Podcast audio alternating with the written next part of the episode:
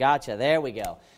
No, no problem. Civil disobedience in light of the Bible. Civil disobedience in light of the Bible. Now, the sermon that I'm about to preach right now is probably the most important sermon right now. At this given time, current day, the events that are going on, everything that's happening right now, I believe it is the most important sermon. If I had to select or choose a sermon that every pastor stood up and preached this morning to their congregation, they need to preach the sermon that I'm about to preach to you right now.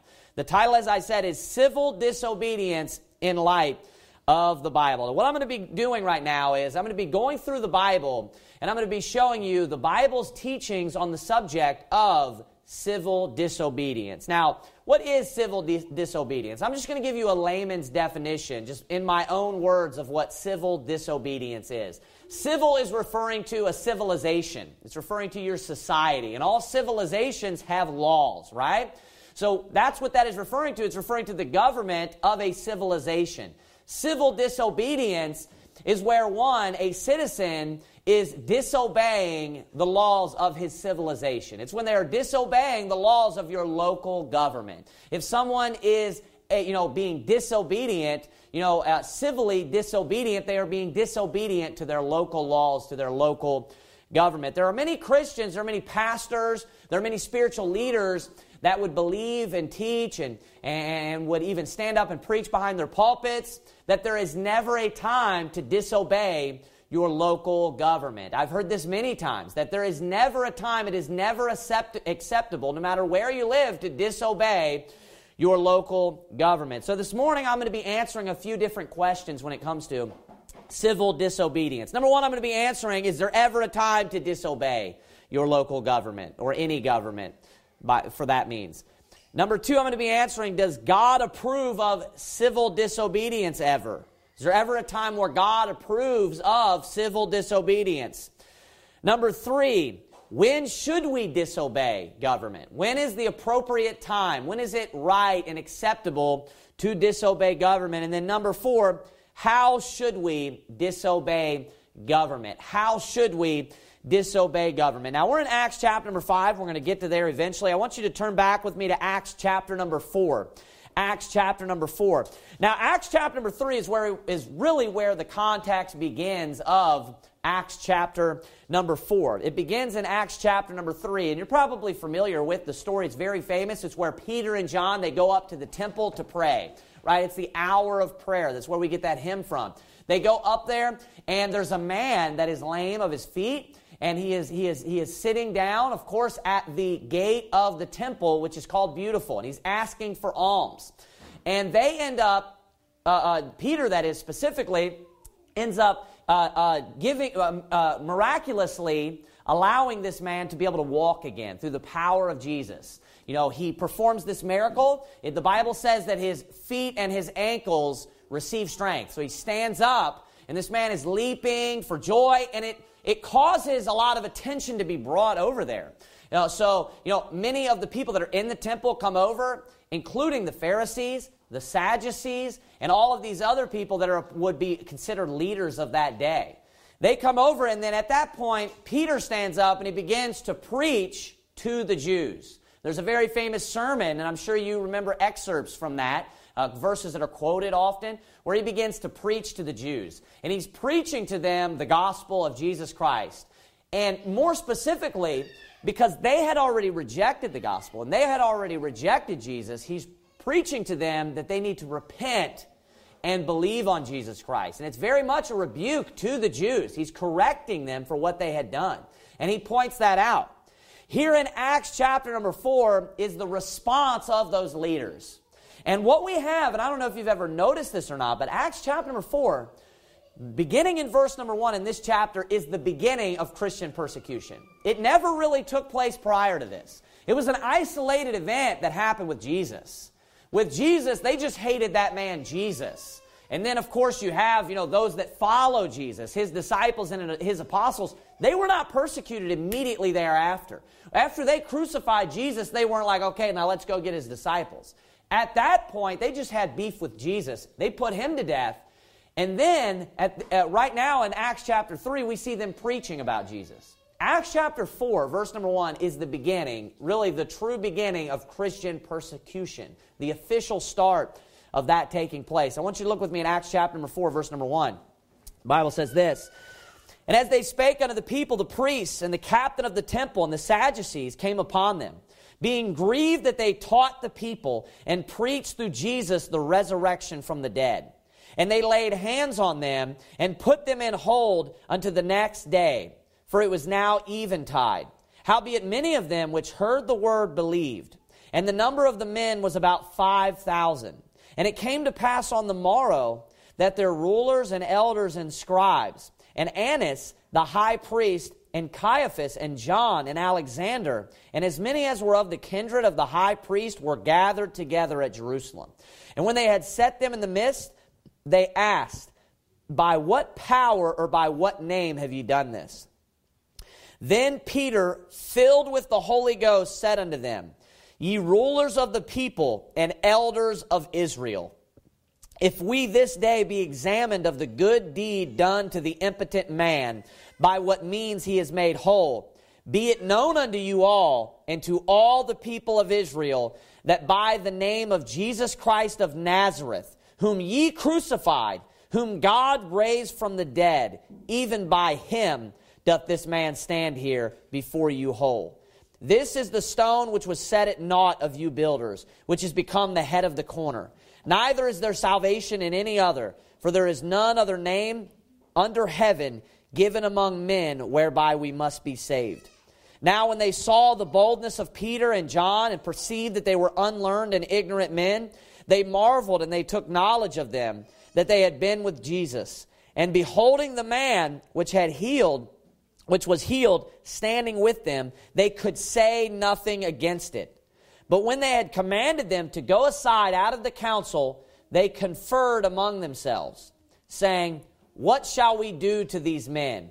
For that indeed a notable miracle hath been done by them, is manifest to all them that dwell in Jerusalem and we cannot deny it. But that it spread no further among the people, let us straitly threaten them that they speak henceforth to no man in this name. And they called them and commanded them not to speak at all, nor teach in the name of Jesus. But Peter and John answered and said unto them, Whether it be right in the sight of God to hearken unto you more than unto God, judge ye.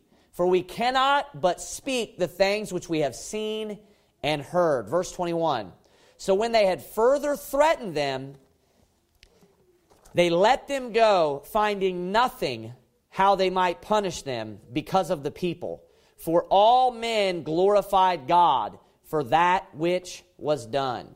Now, obviously, like I said, Acts chapter number 4, verse number 1, this is the beginning of the persecution of Christians. That's what's taking place in this chapter. This is the very first time that you see just Christianity being oppressed, if you will, or persecuted.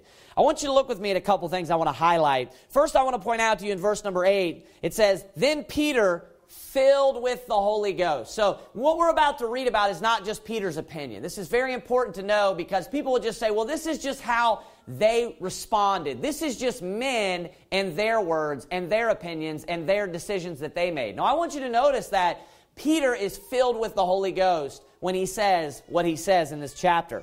Not only that, I want you to notice who he's speaking to. Notice what it says Ye rulers of the people and elders of Israel. Who's he talking to? He's speaking to the rulers of the people. He's speaking to the rulers or the authorities or the officers of their local government. So those are two very important things to understand. Now, what are they commanding them? What are the rulers commanding Peter? What are they trying to tell them and to threaten them?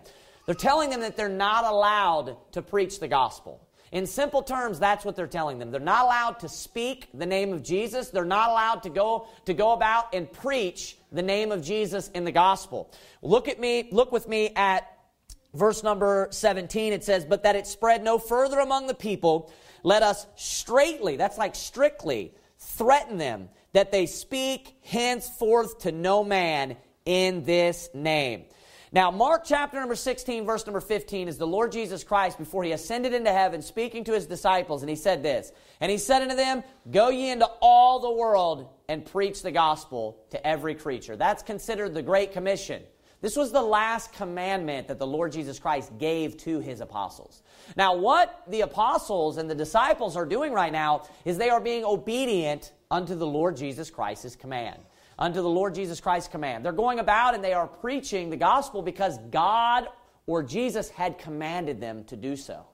And what we see here is they go out and they they are grabbed up, you know, they're taken into custody, and then they are threatened, and now they're given another commandment by someone else. And what is it? You're not allowed to preach in his name. You're not allowed to go into all the world and preach the gospel to every creature. Look at actually what they say to them, the commandment that's given to them from man.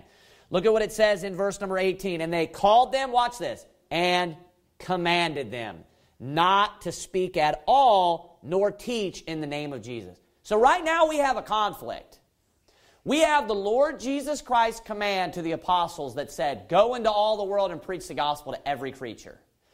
But right now we have man's words. We have the local government who have now stepped in and they've said, I don't want you going out and preaching to every creature. You're not allowed. And I'm commanding you that you're not allowed. So there's a conflict between these two commands, isn't there? There's a conflict between the command from the local government, from man, and from God. Look at how the apostles respond. And I want to remind you that he's filled with the Holy Ghost right now. Look at how the, the apostles respond. It says this, verse 19. But Peter and John answered and said unto them, Whether it be right in the sight of God to hearken unto you, more than unto God, judge ye. So he's saying, you know, you know, I want you to tell me whether or not it's better for me to listen to you than to God. So what's he referring to? He's referring to the fact that he's been commanded by God to do what he's doing. He's saying, should I listen to your commandment or should I listen to God's commandment? You tell me. So it's obviously a hypothetical question. If man tells you to go against God's command, what should you do? You go with God's commandment. Now, does it matter, you know, what position in government? Does it matter whether it's, the, you know, your landlord, maybe where you rent? Does it matter whether it's your HOA? Does it matter whether it's, I, I, at any point of any sort of rulership or lordship, your local government, your federal government, your state government? Of course not. The question he's asking is, is do you think that I should go with your command or listen to you as opposed to God's commandment? judge ye. And then he answers, you know, further in verse 20, he says, For we cannot but speak the things which we have seen and heard. So he's saying, I have to go forth and preach the gospel. He's just telling them, hey, we're going to go out and we're going to preach the gospel in other ways, right? We're going to go out and we're going to go, you know, door to door. We're going to go out and we're going to go to the temple and preach the word of God, even if you tell me not to. I want you to look down further, skip down to the end of the chapter. Let's begin in verse 28. It says this This is their prayer. This is when, actually, let's look at verse 23. We'll get the context. And being let go, they went to their own company and reported all that the chief priests and elders had said unto them. And when they heard that, they lifted up their voice to God with one accord. They're all in agreement. And said, Lord, thou art God which hast made heaven and earth and the sea and all that in them is. He's praying to the Lord. Skip down now to verse 28. I want you to notice what they say in this prayer. This is Peter. For to do whatsoever thy hand and thy counsel determined before to be done. And now, Lord, behold their threatenings. So look down and see their threatenings, hear their threatenings. Watch this. And grant unto thy servants that with all boldness they may speak thy word. So, what took place there was they were arrested for preaching the gospel. They were arrested for going out and fulfilling Christ's command. They're threatened again. They're taken and they're threatened. And the commandment that they're given now from man is you're not allowed to preach in this name anymore. We're going to let you go. They end up beating them and letting them go, but they command them you're not allowed to preach in the name of Jesus Christ anymore. Then they go back and it says that they inform their company. They inform all of the other apostles, all of the, the local church, and they say, hey, this is what happened. You know what they do is they pray to God. They pray to the Lord, and they, they when they pray to God, they say, and now, Lord, behold their threatenings. I want you to look down and see how they've threatened us and what they've threatened us about. And then furthermore, they say this, and grant unto thy servants that with all boldness, watch this, they may speak thy word. Now, let me ask you this question What were they commanded not to do? They were commanded not to speak God's word, they were commanded not to preach in the name of Jesus. So now the apostles are praying to the Lord and saying, Hey, give us boldness so that we can continue to preach your word. In spite of them telling me that I shouldn't any longer, in spite of their commandment saying that, hey, don't speak or preach in the name of Jesus, we need boldness now. Why? Because as I spoke about a couple of weeks ago, you're going to be fearful. You're going to be afraid when someone, you know, uh, uh, uh, is, is maybe commanding you not to do something and then there's a punishment. Because fear comes about when you're worried about something, when there's, you know, uh, uh, when, you're, when you're scared about something. Obviously, that's why you would be fearful. That's why they're fearful in this particular situation is because they've been threatened. And there could be a consequence if they go against it. So he's saying, hey, give us boldness. Why? Because there's a fear there. Grant us boldness so that we can do what? So that we can preach in your name anyways. Why? Because they said, hey, don't do it. Or there's going to be further consequences. Now let's see what, how God feels about it. Obviously, we already saw that Peter was preaching, eh, or he was, when he was preaching or speaking earlier to the Jews and the Sadducees, he was doing so while being filled with the Holy Ghost. But I want you to look at verse number 31. It says this And when they had prayed, the place was shaken where they were assembled together. Now, watch this. And they were all filled with the Holy Ghost. And it says this and they spake the word of God with boldness. You know what just happened?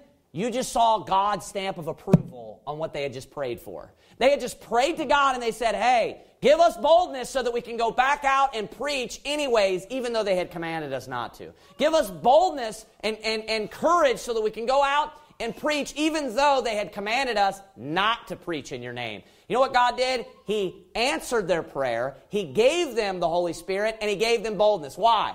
What did they pray for?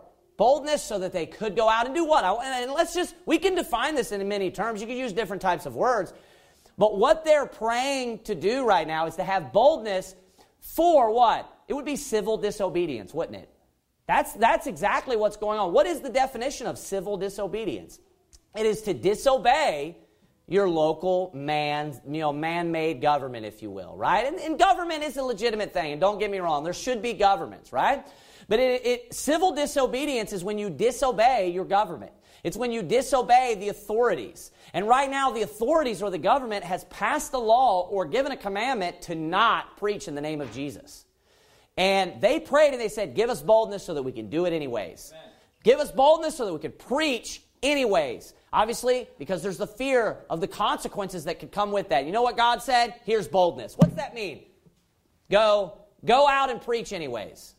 He's putting his stamp of approval on their prayer, which would be what? Civil disobedience. So, right here, we see the apostles. We see the apostles, you know, uh, uh, praying for boldness to disobey their local government. And how does God feel about it? Just right here in the very beginning. God approves of it. Why? Now, in what cases is this all right? It's okay because they have to disobey their local government in order to obey the Lord or in order to obey God. I want you to flip over with me to Acts. Uh, look at Acts chapter number 5. I want you to look at verse number 12. Acts chapter number 5, verse number 12, the Bible says this And by the hands of the apostles were many signs and wonders wrought among the people. And they were all with one accord in Solomon's porch. And of the rest durst no man join himself to them, but the people magnified them. And the believers were the more added to the Lord, multitudes both of men and women. Skip down to verse number 17. Then the high priest rose up, and all that and all they that were with them, with him, I'm sorry, which which is the sect of the Sadducees, and were filled with indignation, and laid their hands on the apostles and put them in the common prison. But the angel of the Lord by night opened the prison doors and brought them forth and said, Go, stand and speak in the temple to the people all the words of this life. So notice they go out and they did exactly what they said they were going to do. They were given the Holy Spirit, they were given boldness to go out and to do what? To preach the gospel. They go out and they preach the gospel, and what happens? The high priest hears about it again. The high priest ends up coming with all of his minions. They end up arresting the, uh, the apostles, and they took them and they put them into prison because they had warned them that they were going to punish them if they broke their commandment. when they put them into prison, I want you to notice it's very interesting. It says, verse 18, and they and laid their hands on the apostles and put them in the common prison. But look at verse 19. But the angel of the Lord by night opened the prison doors and brought them forth and said, Go, stand and speak in the temple to the people all the words of this life. So even when they went back out and they disobeyed their local government, they disobeyed the commandment that their rulers had given to them, they ended up being arrested. And you know what happened? God came and God helped them to escape from prison. God came, you know what God did? God, you could say, jail broke them. God came out and he broke them out of jail, literally. It says Amen. that the angel of the Lord by night opened the prison doors. So they've been arrested for disobeying, and they did legitimately disobey the high priest. They did legitimately disobey their ruler's commands. They're put into the prison and they're in shackles. You know what God does? God sends an angel to open the prison doors. God sends an angel to go down and to jailbreak them. That's exactly what's going on here. Not only that, it says that he, they, he brought them forth. Look, it says, and opened the prison doors and brought them forth. So he brought them. God's angel led them out of the prison after they had been arrested brought them forth, and he said, Now look what he's, he's telling them now. Now God's commanding them again. it says, Brought them forth and said, Go, stand and speak in the temple to the people all the words of this life. You know what God's saying? Go and preach anyways.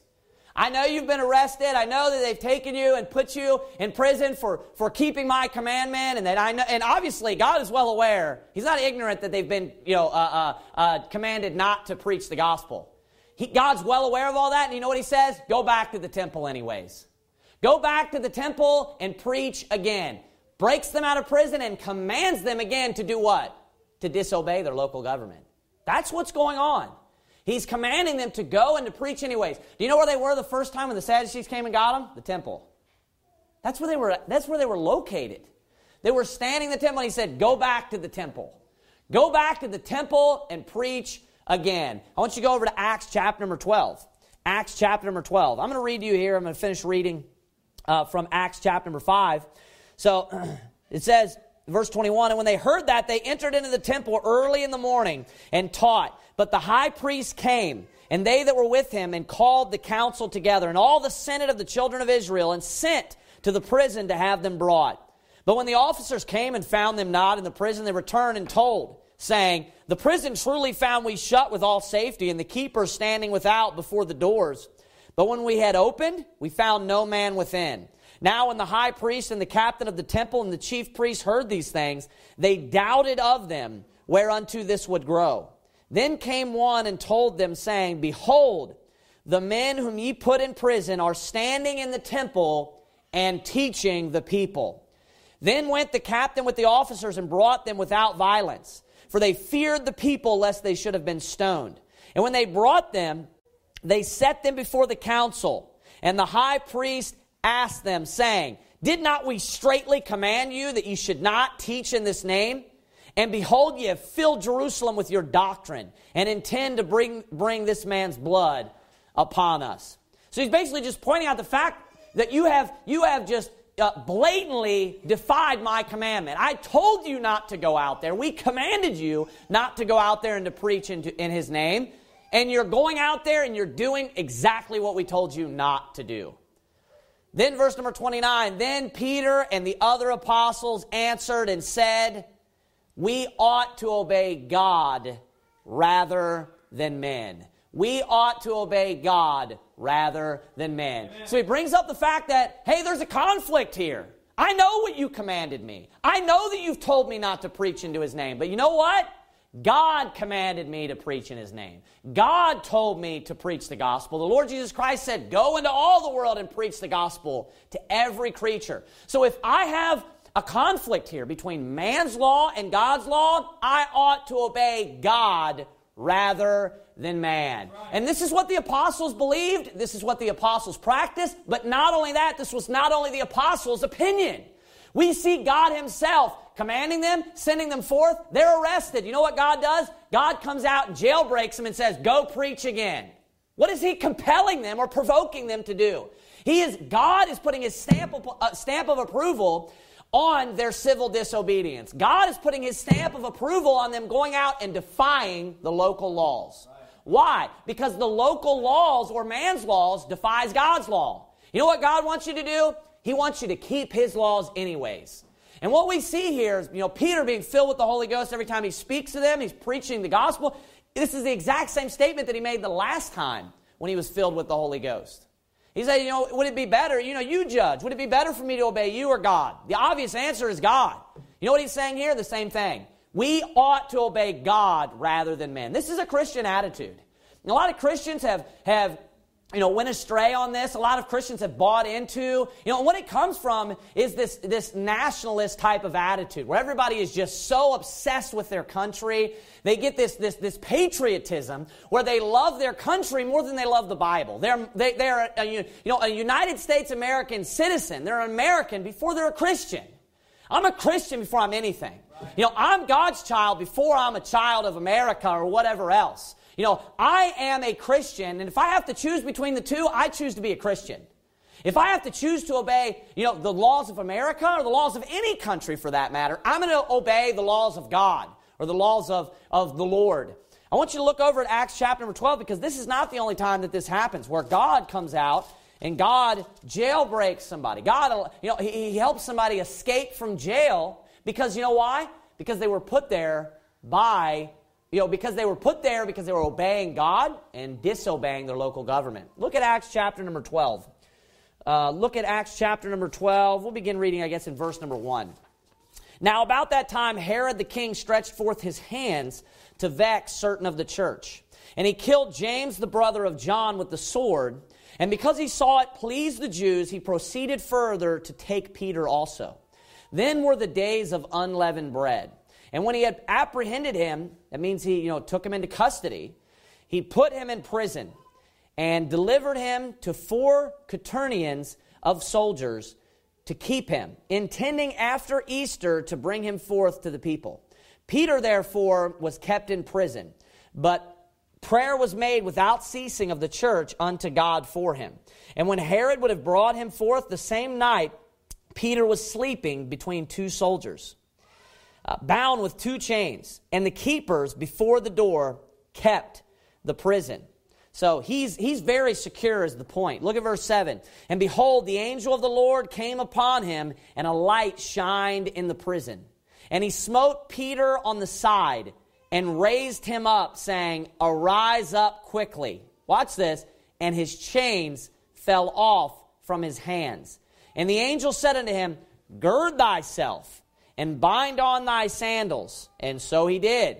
And he saith unto him, Cast thy garment about thee and follow me. So he's saying, Hey, get ready. And then just follow me. Do you know what's happening? The angel came and he broke off his chains and his feathers. His fetters. I said feathers. His fetters. He loosed his chains from off of him. They fall down. He smites them, right? And they fall down. And then he tells him, Hey, get your sandals. Get your, get your belt on. Gird your loins up, right? You know, gird up and, and put your sandals on. And then he says, stand up and put your garment on, maybe like a jacket that he's putting on. And he says, and follow me. You know what he's going to do? He's going to help him escape prison again. Look at what it says. Verse 9, and he went out and followed him and wist not that it was true which was done by the angel, but thought he saw a vision. So, you know, he's probably half asleep right now. He's trying to figure out what's actually going on. He's, he's wondering whether this is actually a vision, if it's like a dream or something. Uh, but obviously, we know that this truly took place. Look at verse 10. When they were past the first and the second ward, these are different portions of the prison, they came unto the iron gate that leadeth unto the city, which opened them of his own accord, and they went out. So obviously, the angel, or really the power of God, God, while they're walking up, God just has the, the, the gate just swing open. So this is a locked gate, I'm sure a very secure gate. And while they're just walking, you know, they pass the first ward, wherever they keep the first set of prisoners. They probably have them divided up, you know, maybe more violent prisoners in one and less violent in the other. And they get past the first ward, then they go to the second ward, and then they're walking to the actual main gate to get them out of prison, and God just has the, the, the prison gates just swing open of its own accord. And you know what they do? They just walk right on out. After they had done what? Now, let me ask you a question, just honestly and sincerely. As clear as day, what did they do to be put into prison? What was the purpose that they were put into prison the, the first time? Why were they put into prison here? Because they had disobeyed their local government. Because they were going about and, you know, by, by their local government's, you know, uh, uh, commandments and laws, they were causing uproar. They, you know, and, and they really weren't. What they were doing is just converting people to Christianity. They were turning people from their local rulers, is what they were doing. You know, the local rulers, they wanted to have that power of religion and things like that. And oftentimes that's how, you know, religious leaders are, you know, like, like the Pope, for example. And uh, they, at this point, you know what they end up doing? They end up breaking out of jail. After they had been, you know, taken into captive and apprehended, God ends up breaking them out of jail. Do you know what we have? We have God approving of civil disobedience. There's no way around it. Multiple examples, and this is the New Testament. Let's go and look at a couple of examples in the Old Testament. I want to just show you this is God's character. That God, when, when there's this dichotomy between obeying God's laws or man's laws, God wants us to obey His laws and to disobey man's law. I want you to go to Daniel, the book of Daniel. I'm going to give you a few examples here, though, uh, quite a few examples of people disobeying in the Old Testament. The Bible's filled with them. And if you were to just sit down, I'm sure you would remember, you know, uh, and be able to recall quite a few that I'm not even going to mention. I'll give you one example the midwives. I actually mentioned this, is why it was fresh in my mind. I mentioned this last week. The midwives obey, disobeyed Pharaoh. It says in Exodus 1:17, but the midwives feared God and did not as the king of Egypt commanded them, but saved the men children alive. They, they disobeyed. They were, they, that was civil disobedience that they were engaging in. They disobeyed, you know, and that's a monarchy. They were disobeying the king, which is the decree, which is, you know, much higher than, you know, any form of government. Obviously, this one man has all power. It says this in verse 21, because they had disobeyed, it says, and it came to pass because the midwives feared God that he made them houses. So, what did he end up doing? What did God do for them? Because they had disobeyed their local government, in this case, in order to obey God. Now, of course, it's not okay just to disobey. We don't believe in anarchy. You don't just go around just disobeying your local government for any reason. But if you have to disobey your local government in order to be obedient to the Lord, you do so every single time, no exceptions. Uh, another example is in that exact same story where Moses' parents are disobedient to their local government by hiding their child. You know what they do is they, they you know, they, they kind of smuggle him and they, they, uh, uh, they send him off instead of giving him over to be slain. Hebrews 11, 23 says, By faith, Moses when he was born was hid three months of his parents. Watch this, because they saw he was a proper child and they were not afraid of the king's commandment. I want you to notice that his parents are being praised by God in Hebrews chapter number 11. For doing what? For not obeying the king's commandment. It says in this case they weren't afraid of the king's commandment. You know why? Because they feared God more. Because they were more afraid to disobey the Lord than they were to disobey uh, their local government. I want you to look with me. We're in Daniel there. Look at Daniel. Uh, we'll first go to Daniel 3. Daniel chapter number 3. We'll see a few examples of this. Daniel chapter number 3. Look at verse number 1. Nebuchadnezzar the king made an image of gold, whose height was threescore cubits, and the breadth thereof six cubits. He set it up in the plain of Dura in the province of Babylon.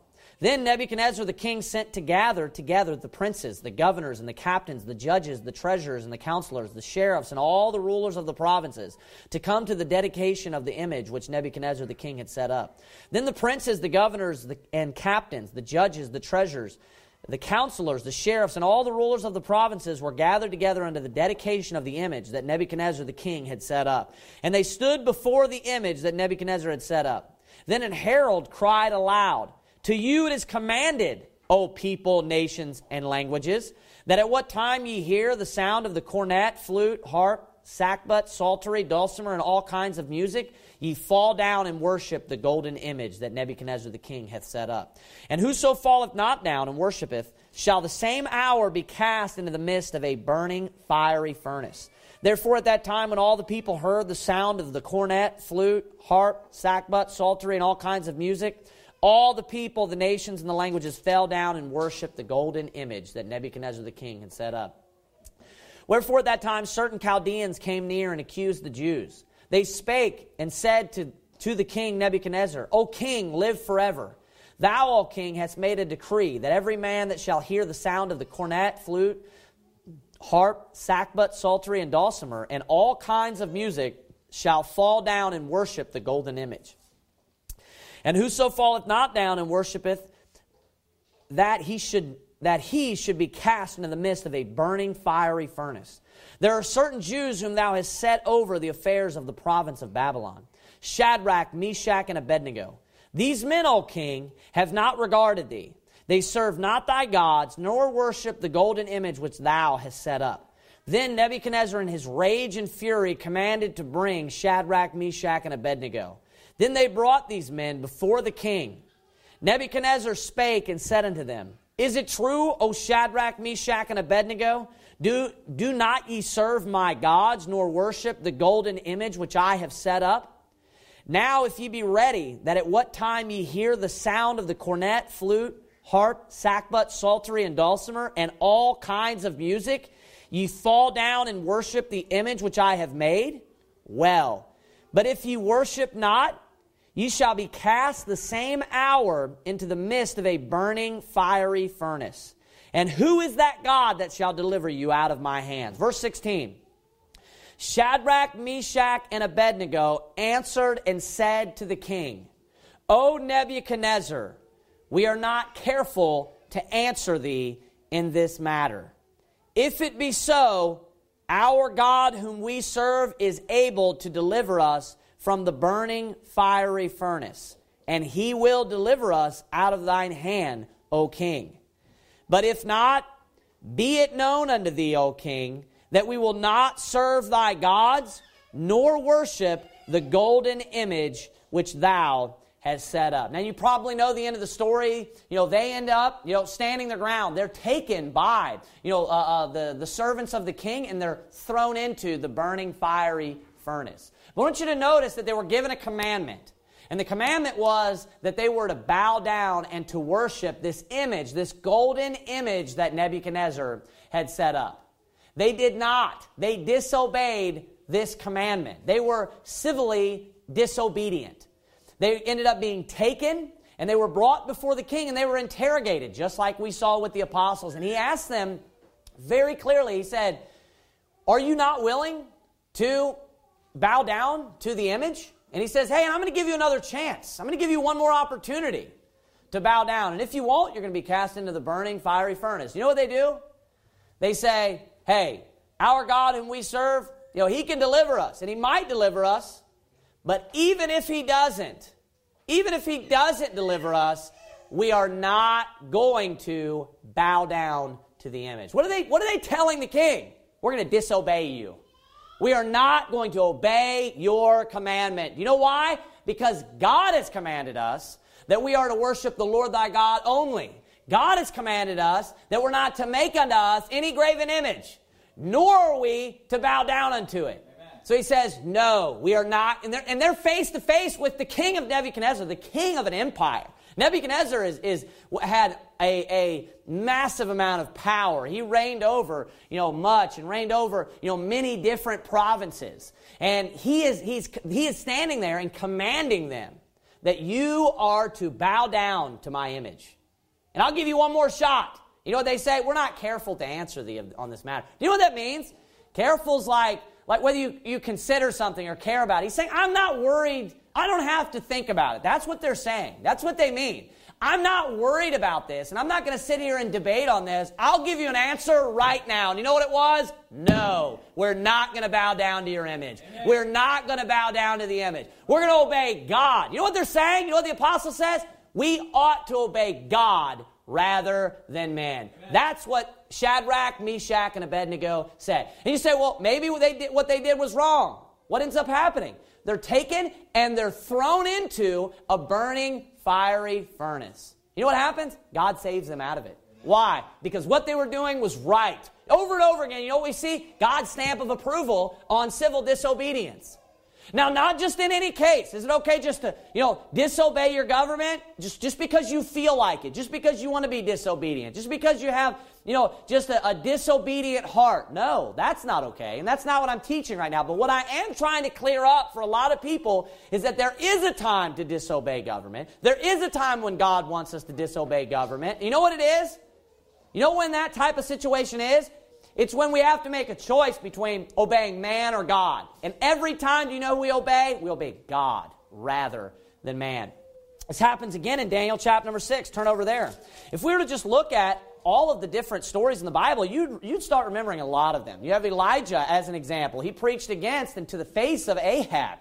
He withstood him to the face and preached against Ahab and his wickedness.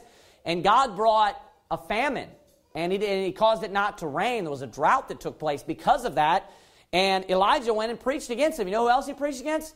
Ahab's wife. Preached against Jezebel. He preached against his local government. John the Baptist, as soon as he shows up, he's preaching against the rulers. Those same rulers that took all the apostles, he's preaching against them immediately you know, calling them serpents and vipers. Who hath warned you to flee from the wrath to come? Immediately. John the Baptist ends up being taken by a government officer, by a governor, Herod, and he's put to death. Why? Because he was preaching against his sinfulness, preaching against his wickedness.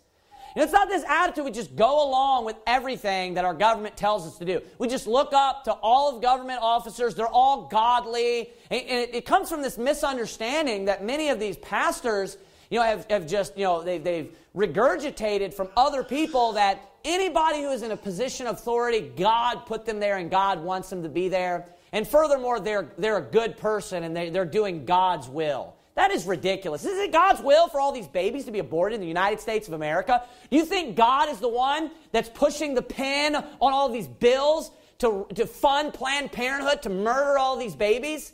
You are out of your mind if you think that it's God's will for all of these, these wicked, evil officers, these congressmen and senators and all these people that are supporting and passing these bills to violate God's law, to kill innocent people. You're crazy.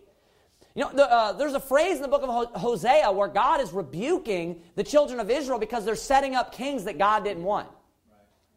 He tells them, You have set up kings, but not by me saying you didn't go after my will. It wasn't, you know, by, by means of speaking to me and I put them there. It was of your own will. Saying God didn't desire for them to be there. When the Antichrist comes, the Bible says that the dragon gave him his power and his seat and great authority.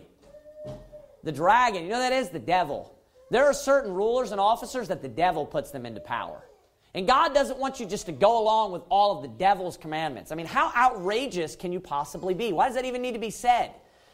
So there is a time to disobey man. It's when, when they are compelling you to disobey God. And oftentimes, wicked men will do so. Jeremiah was beaten for preaching against the king and all of the evils of his day. Just about. I want you to think about this. Who killed all the apostles and prophets? Jerusalem. Who? It wasn't the common people most of the time. You know who it was? It was the rulers and the Pharisees and the Sadducees. You know who it was? It was the government. That's who it was. It was, you know why? Because they didn't just, if, listen to me, if they never disobeyed their government, why were they killing them? Why was, why were they public enemy number, number one to Jerusalem government if they were just these perfectly, you know, just obedient citizens? These are men of God that were commanded to go preach the word of God. And all of them were killed by their government.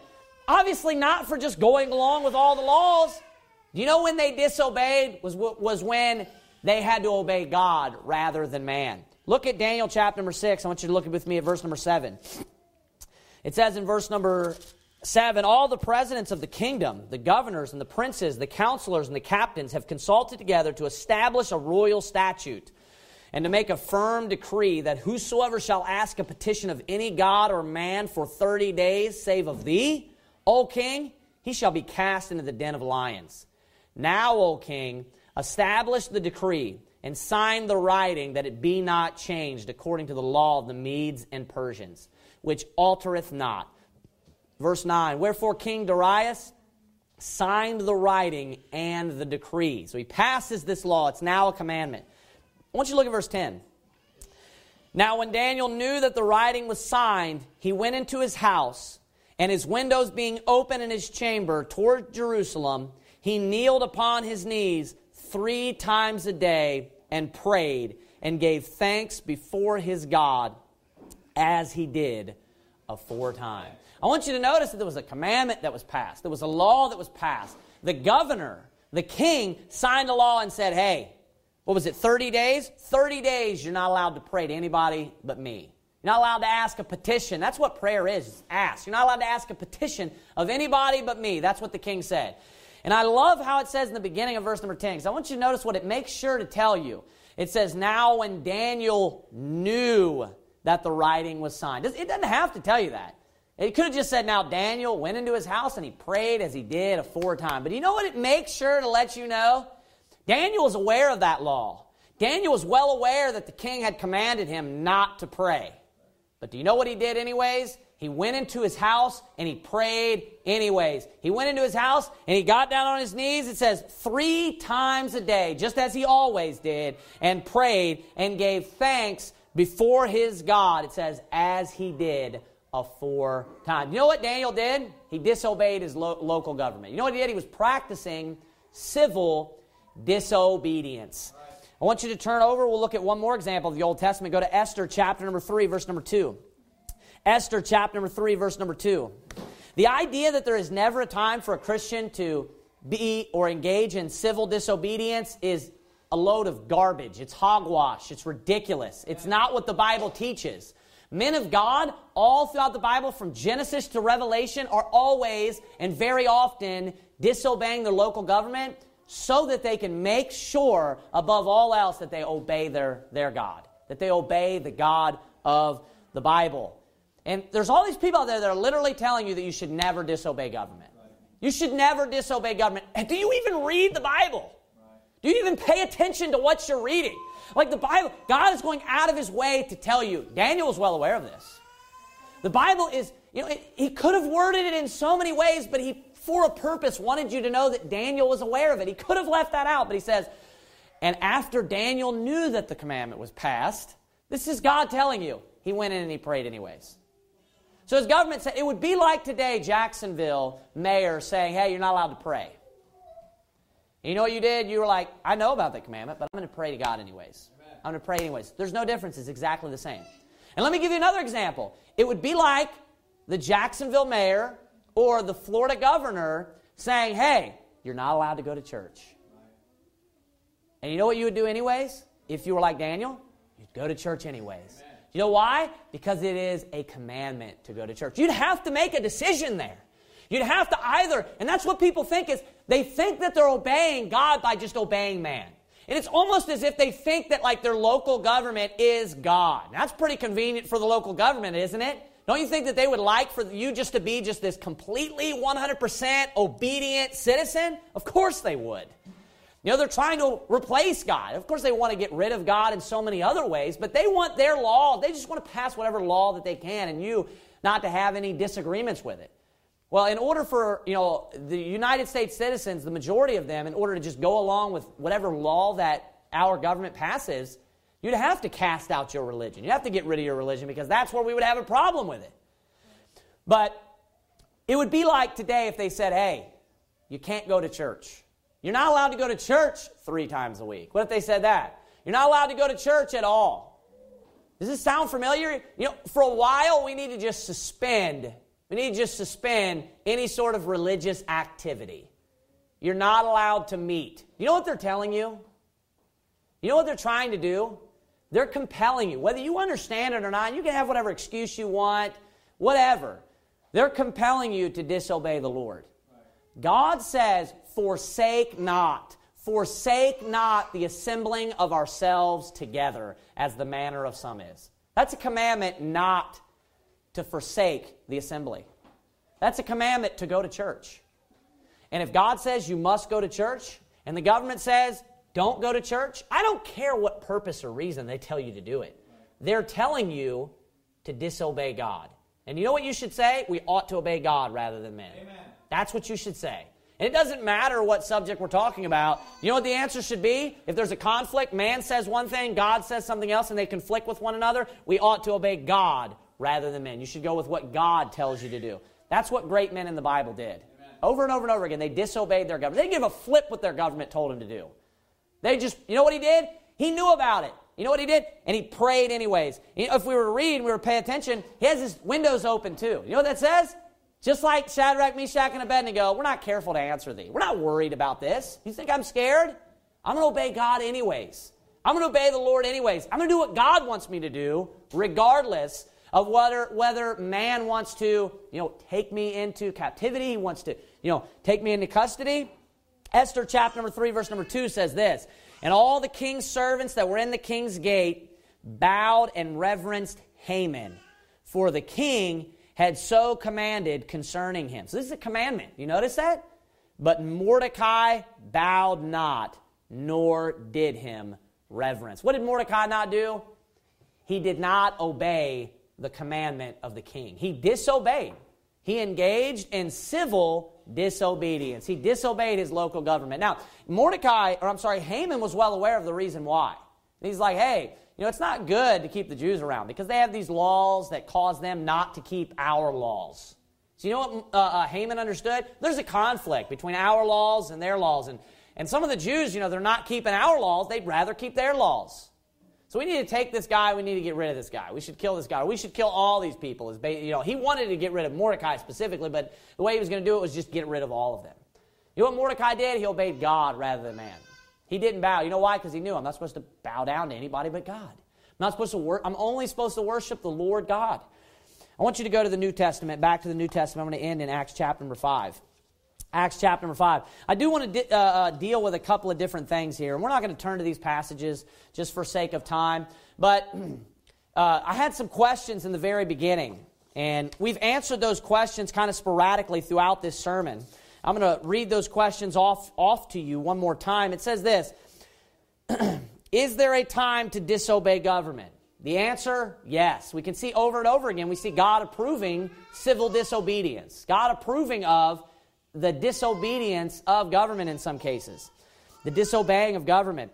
Does God approve of disobedience ever? Yes, as we said, yes, He does. There are cases where God approves of civil disobedience. When? When you have to disobey your local government in order to obey God. When should we disobey government? Same answer. Only in the cases, in the situations when we must disobey our government to obey God. I want to answer this last question. How should we disobey government? How should we disobey government? And just deal with this very quickly because there's a lot of people out there. And obviously, and I, I went on a rant about it just the other day. But right now, people are, there's a lot of civil disobedience going on. So let's say this there's probably been in, in, in widespread or mass groups more civil disobedience in the United States of America in the past three to four months than there has you know, been in I don't know how many years. There's been more civil disobedience just of late, and I don't know, I wouldn't even be able to, in a long time. I don't know when the last time there's been uproars and things that have been going on. There's been a lot of civil disobedience with the coronavirus because there's been multiple additional, just draconian, just excessive laws that have been passed. Crazy laws where, where people are commanded not to go to church and people go to church anyways. People are commanded not to do this, they're told not to do this, and people are doing it anyways. There's been a lot of civil disobedience going on. Is it all approved? That would be the question. And how do you disobey? It's not all okay. And, and over the past two weeks, because of the murder of George Floyd, there's been additional civil disobedience, hasn't there? A lot of civil disobedience. There's been much civil disobedience. And there's been a lot of things that have taken place in different, you know, two different people and different institutions that have been affected. Does God approve of all of that? And the answer is no.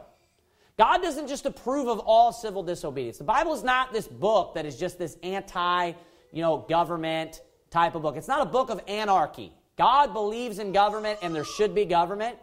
And God doesn't want you to just disobey your government all the time. When we disobey our government is when we must in order to obey God. Now, some of what's been going on lately is rioting and looting. Now, I'm not going to turn to these passages, we don't have time for it, but there are, in the New Testament, there are a few passages that condemn rioting specifically. Titus 1 6, 1 Peter 4 4, 2 Peter 2 13, and Romans 13 13.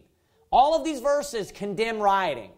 Rioting is not all right, rioting is not okay. Not only that, within these riots, you're hearing these two words go together rioting and looting. Rioting is just uproars where people are out of control, just tearing things apart, vandalizing, and of course, there's a lot of violence that's involved as well. God does not approve of violence. Only in the form of self defense is it okay to harm another person when you are defending yourself. So, if any reason, if for any reason you are harming another person, I don't care if you say that it's for a good cause. If you're not doing it to defend yourself, you've sinned against God. And what you're doing is not okay. I don't care if you're disobeying your government or not. It doesn't matter whether you are or aren't. Well, even if the government approved of it, it wouldn't matter.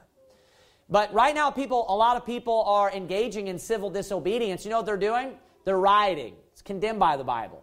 So it's not okay. This is not good civil disobedience. Not only are they rioting, you know, they're, they are, they're harming people.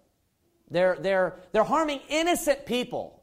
Supposedly, it's helping something, you know, or they're, they're, they're doing it for a good cause and they're changing the world. And, and this is all for George, George Floyd to go down the street and just random people and beat the crap out of them. Just they're harming random people, and that's for a good cause. This is a protest where we're, try, we're fighting for equal rights, right? Supposedly, the fact that they're going down streets and they're just destroying random, you know, random uh, uh, uh stores and you know different store, uh, department stores, all different types of stores, grocery stores, just going up and they're just destroying it for George Floyd. You know, this is for this is all for George Floyd. They're going in and they're and they're stealing all different types. They're stealing televisions for George Floyd.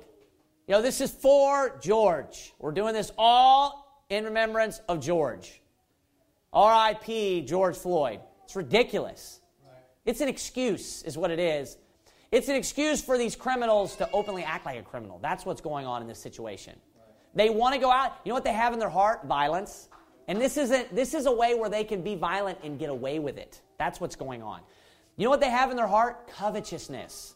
And this is a way for them to go into those stores and steal things that they looked at and they wanted already. Here's a, time when they can get away with it. You know what they do? It has nothing to do with George Floyd. It has to do with the sinful, you know, nature that's lying within their heart. All this, this, this sin that's in their heart that now they have the opportunity to act on it. You know, they, they, they have all this aggression and, as I said, violence that they're going out and acting on. You know, beating up an innocent person isn't helping a, a, a person that died by an unjust cause and by unjust hands. You know, I condemn the, everything that took place with George Floyd. That was terrible. The guy was murdered, and that Derek Chauvin, I think is how you pronounce it, should be put to death. He should be punished to the full extent of the law and the other guys should be tried for standing there. Maybe some of them were trying to. I've heard that some of them are trying to like stop it and tell them to get off of them. Maybe they were. And don't try to say, oh, it's because of racism. All these guys are racist. It was a white guy that murdered him. There was an Asian guy that was there. There was a Hispanic guy that was there. And what was the other guys? He was white, and so there was two white guys, an Asian and a Hispanic. It's not racism. That's ridiculous. You know, you know what it was? There was, there was this, you know, uh, uh, this power-hungry weirdo that was a police officer. That's most likely what was going on. I doubt very seriously. I bet if you watch that dude's body cams from the past year, that he's treating white people like crap too. I guarantee it. He don't care about that. That's not what's going on.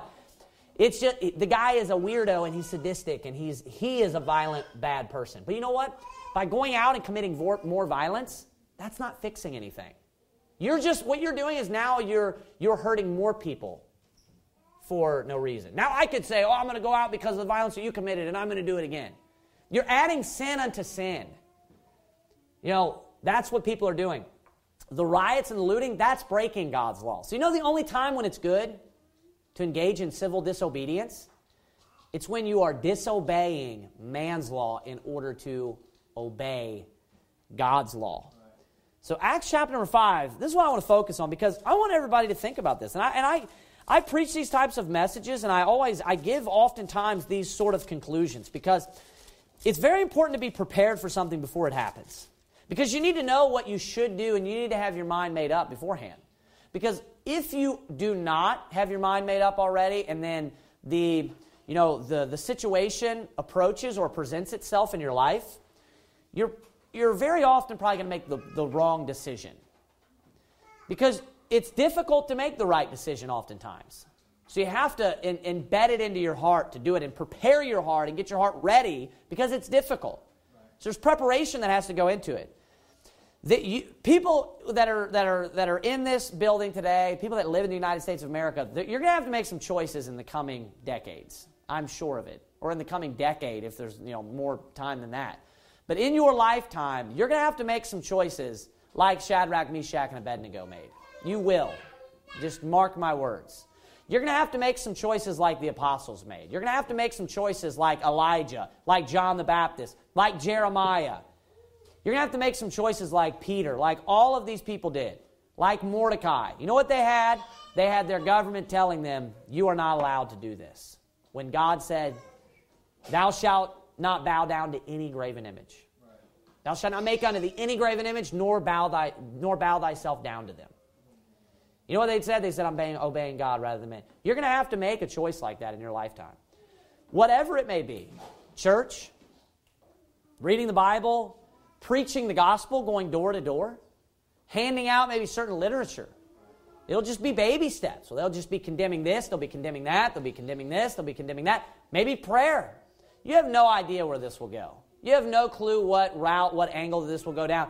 But it's it is inevitable that you in your lifetime will have to engage in civil disobedience. You know what you're going to have to do? You're going to have to obey God rather than men. And it doesn't matter how many times you go to jail, it doesn't matter how many things happen. We know what we need to do in the end.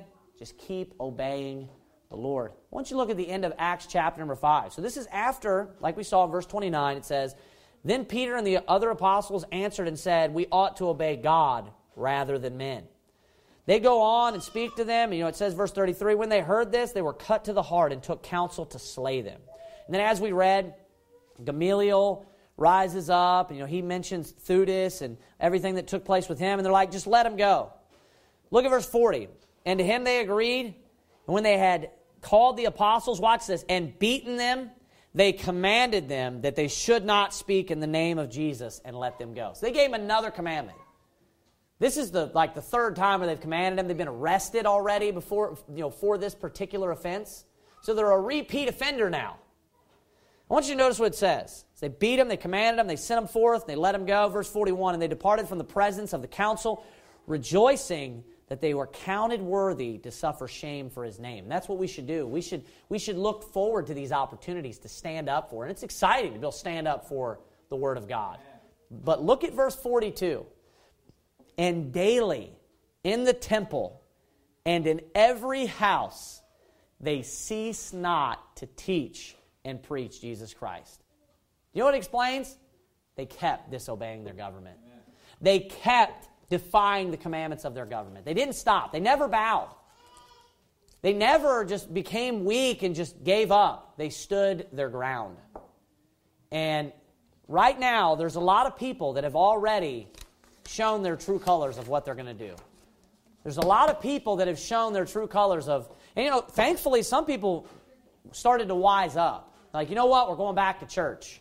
You know what? We took off for a little while, but we're going back to church. A lot of people even said, hey, you know, it was a bad decision to stop church in the first place. It's a commandment to go to church. It's a command to, commandment to read your Bible. There's many commandments in God's Word and in the Bible.